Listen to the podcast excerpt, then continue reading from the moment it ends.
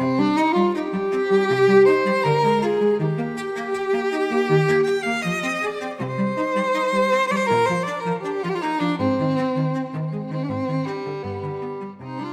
there, and welcome back to the Zack Evans podcast. Thank you so much for listening today and spending some time with us. Uh, just want to give a special thanks to our monthly supporters who uh, give a small contribution each month to the podcast to help us to try to improve things. And we're excited to put some of that money to use here in the very near future. And uh, if you'd like to be one of those monthly supporters and show your love that way, there is a link in each episode in the description that you can click on and you can check that out. And there's different programs start all the way at 99 cents a month, which uh, absolutely makes a difference. And so thank you to our monthly supporters. And if you'd like to be one, you can definitely check that out. So this week, um, the focus I think would be on encouragement, is the way that I would think about it, as we discuss something called the inheritance of the saints. And this comes from Paul when he's speaking of the inheritance of the saints in light being translated from the kingdom of darkness. This really beautiful passage that we find in Colossians chapter 1. And as I got to thinking about really what Paul is talking about here by explaining things in terms of an inheritance, it was like, well, what really does he mean by that? Obviously, the man who gave us our explanation or the foremost explanation of the justification of the individual doesn't mean that any part of salvation is inherited. I mean, just read Romans and you'll understand that he does not believe that at all. God saves individuals, not families or nations, as far as justification is concerned. But what Paul is teaching us here is that our individual faith although it saves us and cleanses us from sin and sets a place in heaven for us as individuals, it also places me into a larger context, a larger body, a, a corporate, there's a, a corporate result of my individual faith. And one of the ways that Paul describes this is as an inheritance, the inheritance of the saints in light. So I have been placed because of my individual faith in a heritage of faith that goes all the way back to the likes of Abraham. And with that comes great privilege, but also great responsibility and great opportunity. I mean, I stand in the same heritage of faith as Abraham, David, Moses, Elijah, so on. I mean, there's no respect of persons with God. And it's my responsibility to keep the faith, to protect it, to preserve it. And like Paul said to Timothy, the same commit to faithful men. Why? Well, one reason is so that this inheritance of faith can continue, so that it can be made available to the next generation of those who will believe. And I'll explain what I mean and what I think Paul is saying here and it's really a beautiful idea that I think should rouse us to the determination that we will stay faithful and that we will try and impact the next generation. And really, in doing so, every generation that is to come, as we try to form something more like a spiritual legacy as opposed to just an individual faith. So, give me a good hearing here as we jump into the inheritance of the saints. I pray that it's a blessing to you. Enjoy. Colossians 1 and verse 12, the Bible says, Giving thanks unto the Father, which hath made us meet to be partakers of the inheritance of the saints in light. Notice verse 13, who hath delivered us from the power of darkness and hath translated us into the kingdom of his dear Son. Um, so I want to, I don't know, this is just kind of like a reminder almost, just a thought, a way of thinking about yourself and your position in Christ that I have not, I guess, fully considered before I kind of studied this out. So, the kingdom of God, which all of us are partakers of by grace, Paul describes here as an inheritance. He calls it an inheritance. Now, he doesn't mean it's an inheritance in every sense. Like, for example, it doesn't mean that because your dad was saved, he can somehow pass it to you. That's not exactly what he means. But there's something here that I feel like we don't understand or we don't think of salvation and being a Christian in these terms as the inheritance of the thing, which is zoomed out from the individual salvation, right? It's zoomed out to a more like corporate level. We don't think of it as something that's passed down from generation to generation. And when you think about that, it changes the way that you view yourself and it views the, changes the way that you view yourself within the body of Christ. So I want to kind of work through this idea, and I think it'll be interesting. And I know this is kind of, I think about the implications of this on me as a father. I think about this as, you know, shedding light on my responsibility as the current heir of the inheritance that I've been given and what my responsibility is because of that. Many people fall away from the faith, I think, because they don't properly understand their place in it. And when you zoom out and realize the heritage that you have, the inheritance that you have been given, why in the world would you forfeit that? Why in the world would you give that up? Why in the world would you not do everything that you can to protect it, preserve it, and pass it on to the next generation? So I want to talk about that idea as we speak on the subject the inheritance of the saints. So I think that our understanding of salvation today is unfortunately informed by our place in a really selfish culture. So if you look at the average church and their explanation of salvation, it has nothing to do with the body of Christ, it has nothing to do with some type of heritage of faith. It's purely individual. Now, salvation is individual. God doesn't save bodies of people, it doesn't save families, He saves individuals. But my point is that doctrinally, we are influenced by the culture that we're in. And this is one of the things that postmodernism points out that, like, you don't fully understand your frames of reference. And once you start to kind of wrestle with that, you realize that you have some biases. How do you say it? Biases. You have some biases in your life. You have some. Um, you are predisposed to think of things in a certain way. So we live in a very individualistic age.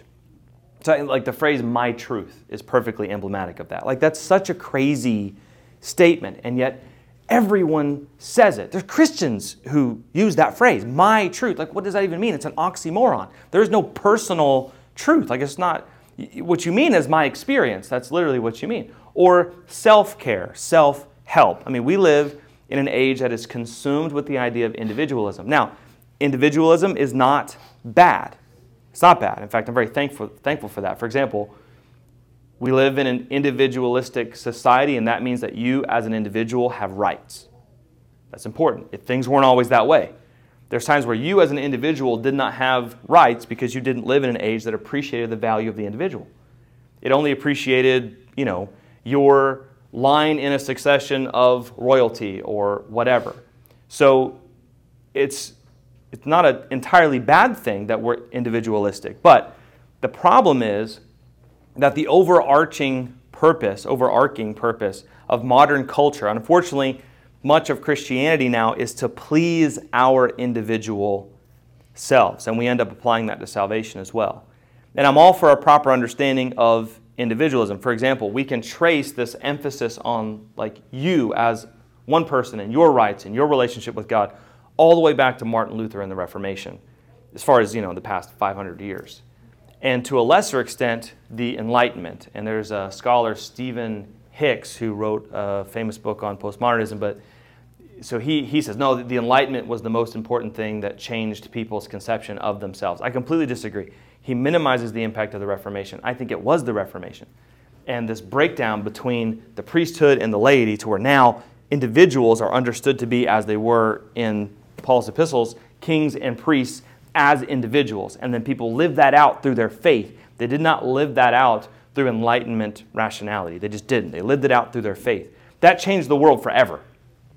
You can trace back our American heritage of life, liberty, the pursuit of happiness, all of that back to that idea, getting back to that fundamental concept of the individual having an intrinsic value to where the king, this is a radical idea, the king could not usurp your rights as an individual. Like there's, you realize that there's a large span of time where no one believed that. No one believed that you as an individual could say no to the king. Well, we believe that, and we take that idea for granted. So the gospel, of course, is individualistic. God saves people, not corporately, but individual. The Bible says, For whosoever shall call upon the name of the Lord shall be saved. But here's what we don't understand, and here's where the disconnect happens. The gospel and the implications of it are not purely individualistic.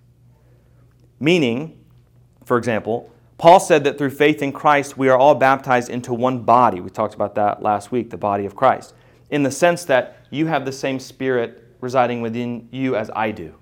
Right? So if we all have the same spirit residing within our persons, then or within our bodies, then it in a very mystical sense makes us one body because we have the same spirit. That's really quite an idea.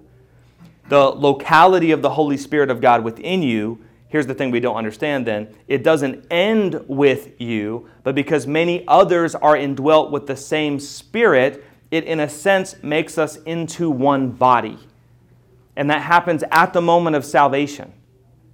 So it's not just you got saved and your sins are forgiven. Yeah, that definitely happened. But you got the same spirit, which is the animating force within you, right? It's, it's the part that makes you alive.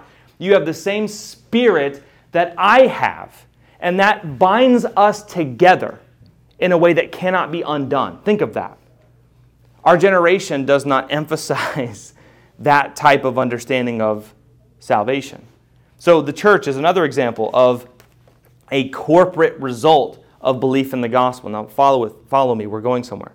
When we assemble, we mentioned this last week, we are an ecclesia or an assemblage that testifies to the reality of our faith in the risen Lord. And my assembly or lack thereof is a continued profession of the belief or lack thereof in the reality of the resurrection.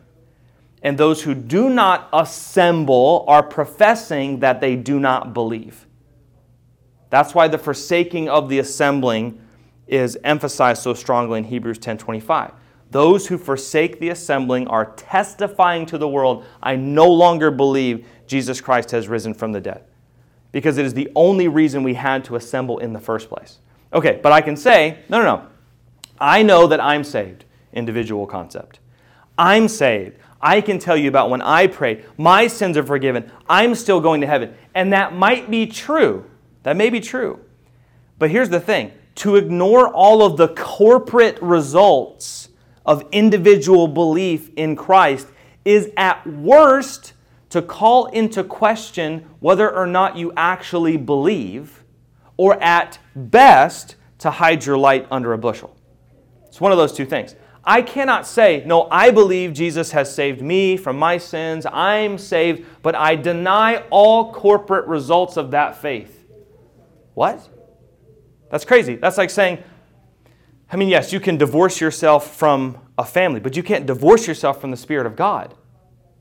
You can't do that. So, this, I think, is one of the things that the Apostle James in his letter that people like Martin Luther found so uncomfortable this idea about faith without works is dead. Um, I think that's partly what he's explaining there, is that you can't deny the corporate mandates of your faith and then rationally say that you as an individual are saved. Can't say it. We meet people like that all the time. They've never gone to church since they got saved, allegedly. They have no fruit, they have no evidence. They only appeal to their individual conception of salvation. And again, that's all it takes to be saved is an individual profession, individual belief in Christ, absolutely. But there's a corporate result.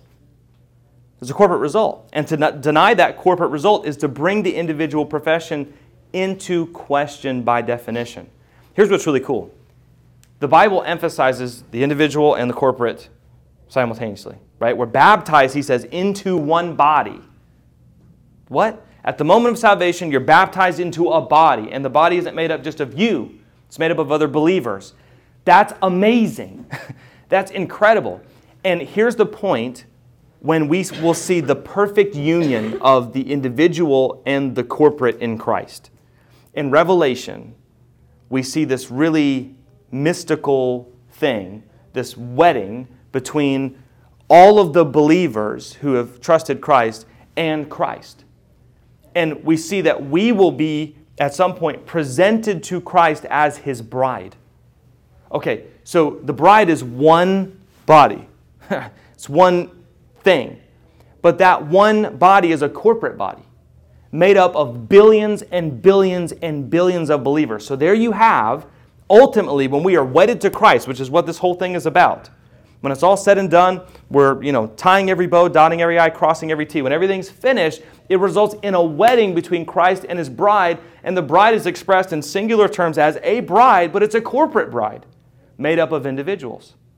So there we will see the perfect union of these two concepts individual belief places you into a corporate body.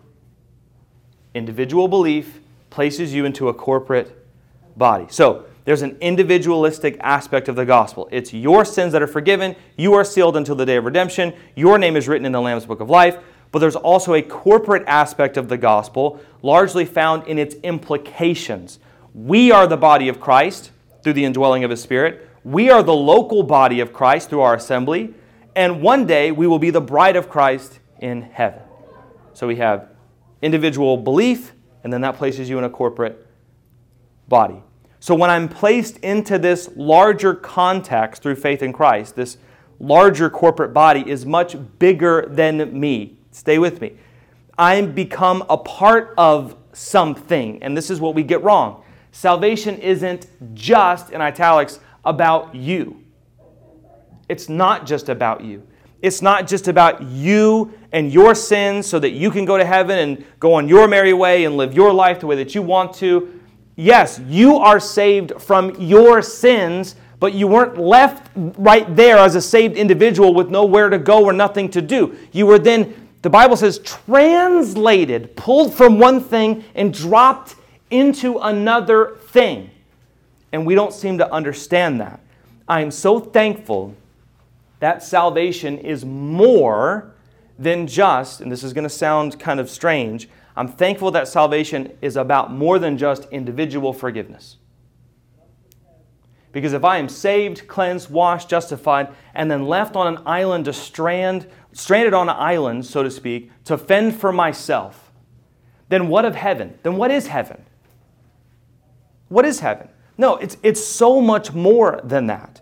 I'm not just the the child who was, you know, in the back alleys who's rescued from his despondency and, you know, his desperation. I'm placed into a family.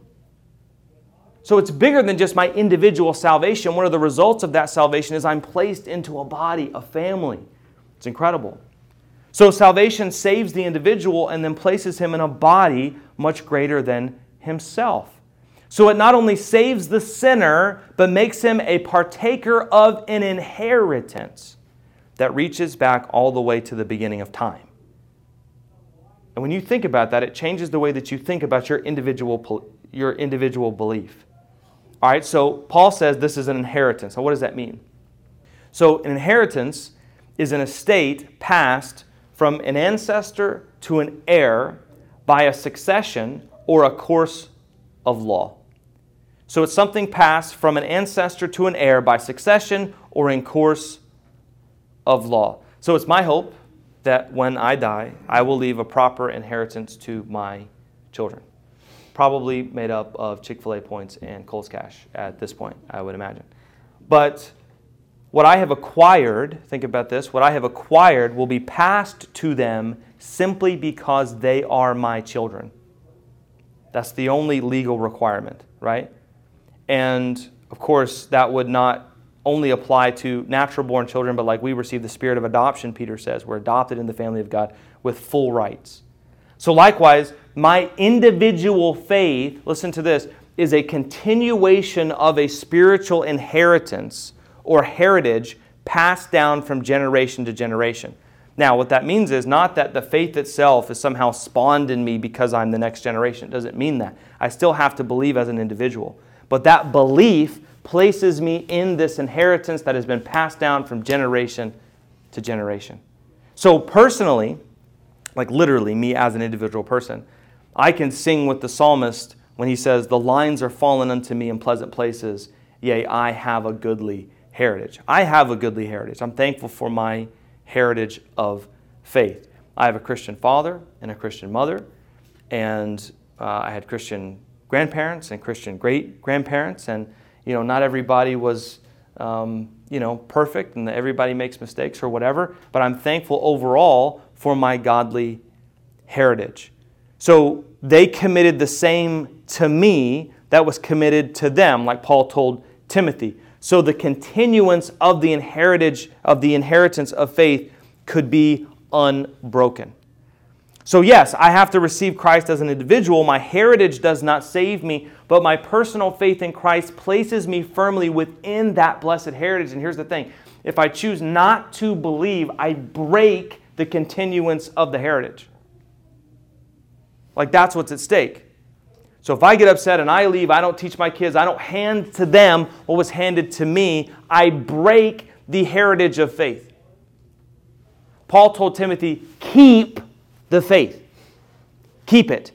He said, The same commit thou to faithful men. So it's your job to pass it on. Now, there's people who say, Pastor, I don't have such a goodly heritage. I don't have that natural heritage of faith. Okay, but the inheritance of faith that Paul speaks of here is still available to you. It's available by individual faith in Christ. And at the moment of belief, I am placed in that heritage with full rights and privileges. In verse 5 of Psalm 16, where we just read about the goodly heritage, David writes, The Lord is the portion of mine inheritance and of my cup. He says, Thou maintainest my lot.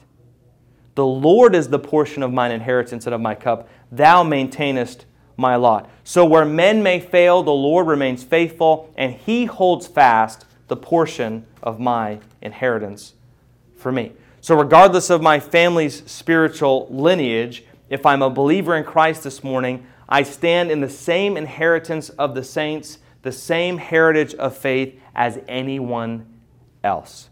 And that's quite a privilege. Okay, but then let's think about that inheritance. I mean, think about the magnitude of the heritage in which we stand and the privilege that I have been given to place my faith in Christ and be given this inheritance of the saints in light. We could go back to Abraham, where God takes a pagan man and entrusts him with the truth of God's nature and gives him a miraculous child. Then we go to Jacob and his 12 sons, the fathers of the 12 tribes. And then Joseph is sold into slavery. Then Moses and the Exodus, the promised land, Joshua and Jericho, judges and kings, and the greatest king of all, David. Prophets saying that things wouldn't always be this way, foretelling of one who should come. Whispers in Bethlehem and Nazareth say he's arrived. Here comes a man from the desert. John says, Behold the Lamb of God. Jesus performing miracles, never man spake like this man. Groaning in the garden, betrayer, betrayal, soldiers with sticks and staves, a cross, three nails, death, a grave, three days of darkness and grief. Then Sunday breaks along with the tombstone. Soldiers quiver as angels descend, as death gives up the one he cannot claim. Forty days he appeared, a great commission given, ascending back into heaven, waiting in the upper room, Pentecost power given. The message spreads all over the world until it finds me. It found me. It came to me. Someone told me. Someone witnessed to me. Someone witnessed to my father, and my father was saved driving down the road in Snellville, Georgia in his truck. He gets saved, and his life changes. He ends up joining a church. He meets my mother, who had gotten saved because of the bus ministry. They get married. Few years later, here I come. They raised me in church. From three years old, I'm sitting in the pews. At nine years old, I realize that I'm lost and that I need a Savior. And I go down, and my father comes down from the platform. He's the assistant pastor, comes down and wins me to Christ. That's the heritage I stand in. But it's not just the heritage of my father or my grandfather or my great grandfather. This goes all the way back to the beginning of time. The message found me. That is my inheritance. And why would I cast it off? Why would I not cherish that? And this is even more incredible when I consider what I was saved from, when I consider the alternative to standing in this heritage. Where was I before my faith in Christ? Paul says, Now I'm in the inheritance of the saints in light. But he says, as our text demonstrates, that before that, I was under, he says, the power of darkness. So I was under the power of darkness, and then through faith, I am now in the inheritance of the saints in light. That word power doesn't mean force, it means rule or government. It's akin to a kingdom. I was under the kingdom of darkness. The rule and law of darkness governed me. I was, as the Pharisees were, a child of my father, the devil, and his works I did perform. The prince of this world had me in the dungeon of his keep until until the Son of God, the Bible says, here's the word, translated me into his kingdom. So I was under the law, the government, the rule, the power within the kingdom of darkness. The Son of God comes and lifts me up. He translates me. That word means to transfer. He transfers me out of the kingdom of darkness and into this inheritance. Now I stand with Abraham. I stand with Paul. I stand with John the beloved. Whereas before, where was I? I was a hostage of sin, doomed to die, condemned with the world, until Jesus offered his life a ransom for me. And my chains fell off. I was no longer a slave, no longer a citizen in the city called destruction, but made a partaker of the inheritance of the saints in light. We stood in a lineage of darkness in an heritage of unbelief. But Jesus, as the heir of the kingdom of light, revealed himself to our hearts and translated us into his kingdom. And now we stand in an inheritance that spans the annals of time. That's what happened to me when I accepted Christ. That's where I was placed at the moment of my belief. What an inheritance you and I have. And yet we see so many, and I grew up with so many and know so many, who just, in a very glib way, cast it off or waste it. Or even, in more drastic scenarios, despise it, like the prodigal son. You and I have been given much. And whether I come from a physical family of faith, let's say, or whether I'm a first generation Christian, I have been entrusted with this heritage. I have been entrusted with this inheritance. You're not just so and so from such and such. You're a saint of God who's inherited a lineage that goes back to the beginning of time. And that is why apostasy is so tragic. That's why it's so awful to see somebody get out, to see somebody fall away and backslide, to get out of church, to leave the faith, we might say. When someone falls away or backslides or rejects the assembling of believers, it is a disgrace to the inheritance they have received. And I cannot lose, if I really have it, that partaking of my inheritance because, like David said, he maintains my lot. The Lord is the portion of my inheritance. I can't lose him. I am the Son of the Most High, and he secures my inheritance. But although it cannot be forfeited, it can be wasted. I can waste it. I mean, can you imagine? If you ever bought like a subscription service or something and then you just don't use it? I mean, I do that. We so we I looked on our credit card statement and we've been paying $8 a month for three months for something called Yippee TV. Yippee TV is a Christian kids streaming service. And we had it for three months. Somehow, somehow we signed up for it, and we weren't using it. We had full access, full rights and privileges to the whole thing. And we didn't access it until we canceled it. so I canceled it, and then it was, oh, well, we got to use it while we still have it. See, when we realize, listen, you know, what's funny is like, I don't know, people think that if, if salvation could be lost, we'd be more motivated. Like, I think we'd just be infinitely in despair. I think that'd be more so what it was. Like Spurgeon said, if you could lose your salvation, you would. So I, I don't think it's the motivating factor that some people think it would be. But I, I do know this we despise the thing that we have. The proof is in our wasting it. We don't access the full rights and privileges available to us. We just don't. We don't pray. We don't pray. Like we have access by faith into this grace wherein we stand, but we don't use it. We don't use it. We waste the inheritance we've been given. It cannot be lost but here's the thing my wasting of the benefits of this grace can interrupt its transfer to the next generation. And that's something I have to really understand. Here's, here's a, a phrase that's been in my mind and my heart for the past few years is I, I don't just want to be a good Christian. I don't just want to have a good Christian marriage what I would like for my wife and I, with God's help, what I'd love for God to do in our family is, is the continuation of a spiritual legacy. That's what I envision.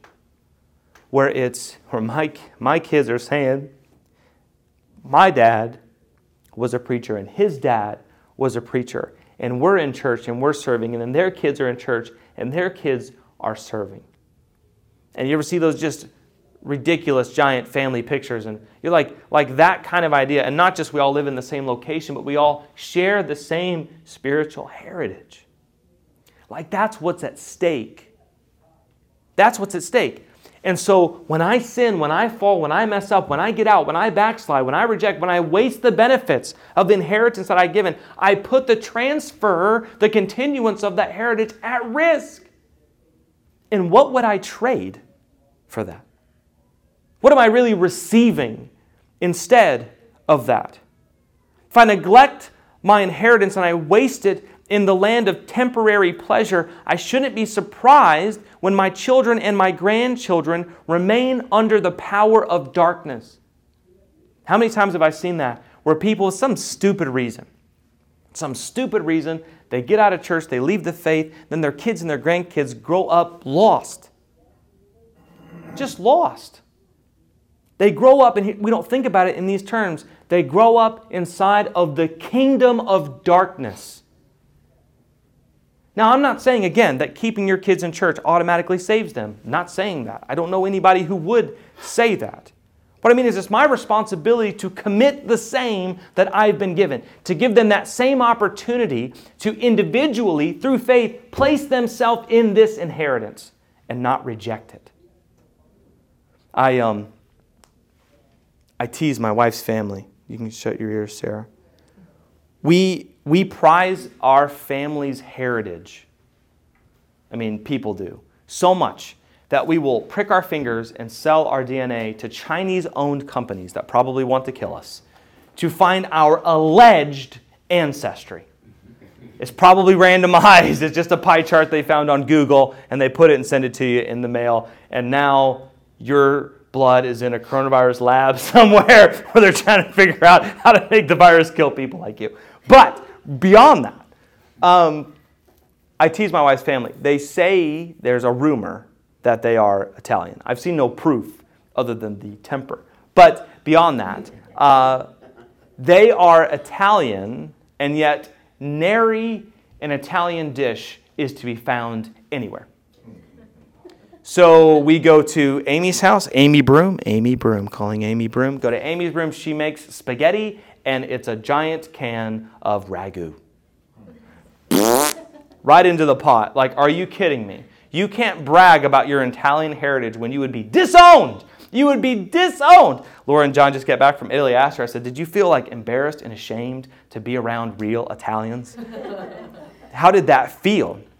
They are Italian until it's time to cook. Like that's a big, big problem.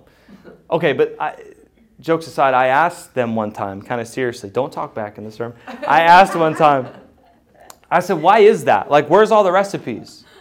They're like, oh, yeah, yeah, bibbidi bobbidi, you know, like whatever. I was like, what do you, you don't get to just whip that out. Like, you, you got to earn this right here. You got to earn that. So they said, well, they said way back, our dad, Laura's dad, I guess was, there is a heritage there. Grandfather, their grandfather. There is a heritage there of Italian dishes and recipes and all that stuff. It's there. But the transfer of that heritage was broken. It's what happens when families split up. It's what happens when sin enters and it tears something asunder. It messes up the continuance of the heritage. And so now you have this whole family of fake Italians and some regular people. And uh, that's the name of our family group. The name of the family group, somebody changed it. I forget what it was before. And, you know, we have a family group and we have a family group. And somebody changed it to something else or whatever. I changed it to fake Italians and some regular people. That's the name. That's the name of the family chat. And it's still it's still named that for like months, which is awesome. Oh, makes me so happy. But there is a heritage there, but it was lost because of sin and separation. And the inheritance of that tradition was lost because someone desired, like Esau, temporal pleasure over their heritage. Think about Timothy. Timothy was the beneficiary of an unbroken line of faith. Paul says this faith was first in his grandmother Lois and thy mother Eunice. And so Paul reminded Timothy of that. Remember the legacy, the heritage, the inheritance that you have. And you and I too stand in an inheritance of light greater than our family lineage. And we have the opportunity, and we might say the responsibility, to create not a temporary patriarchy predicated on our personality or our charisma, but a spiritual legacy founded on our common faith in Christ. But the question becomes will I pass down what was handed to me? Will I keep the faith? Only a fool would despise his inheritance. An inheritance is to be prized and protected. And mine, when you think of it, listen to me, goes all the way back not to Abraham, but to the one of whom it is said, He is before all things. I, in some mysterious way that I don't want to say it's impossible to comprehend, but it's difficult to comprehend, I am a joint heir with Christ. Through faith, I am a joint heir with Him. Thank God He delivered me from the power of darkness and made me a citizen in His kingdom. What an inheritance! This inheritance in the saints in light. Hey guys, thanks for listening. If you like what you heard, make sure to rate, share, and most importantly, follow the podcast. When you hit the follow button, you'll get new episodes sent directly to your phone every Tuesday. See you in the next episode. God bless.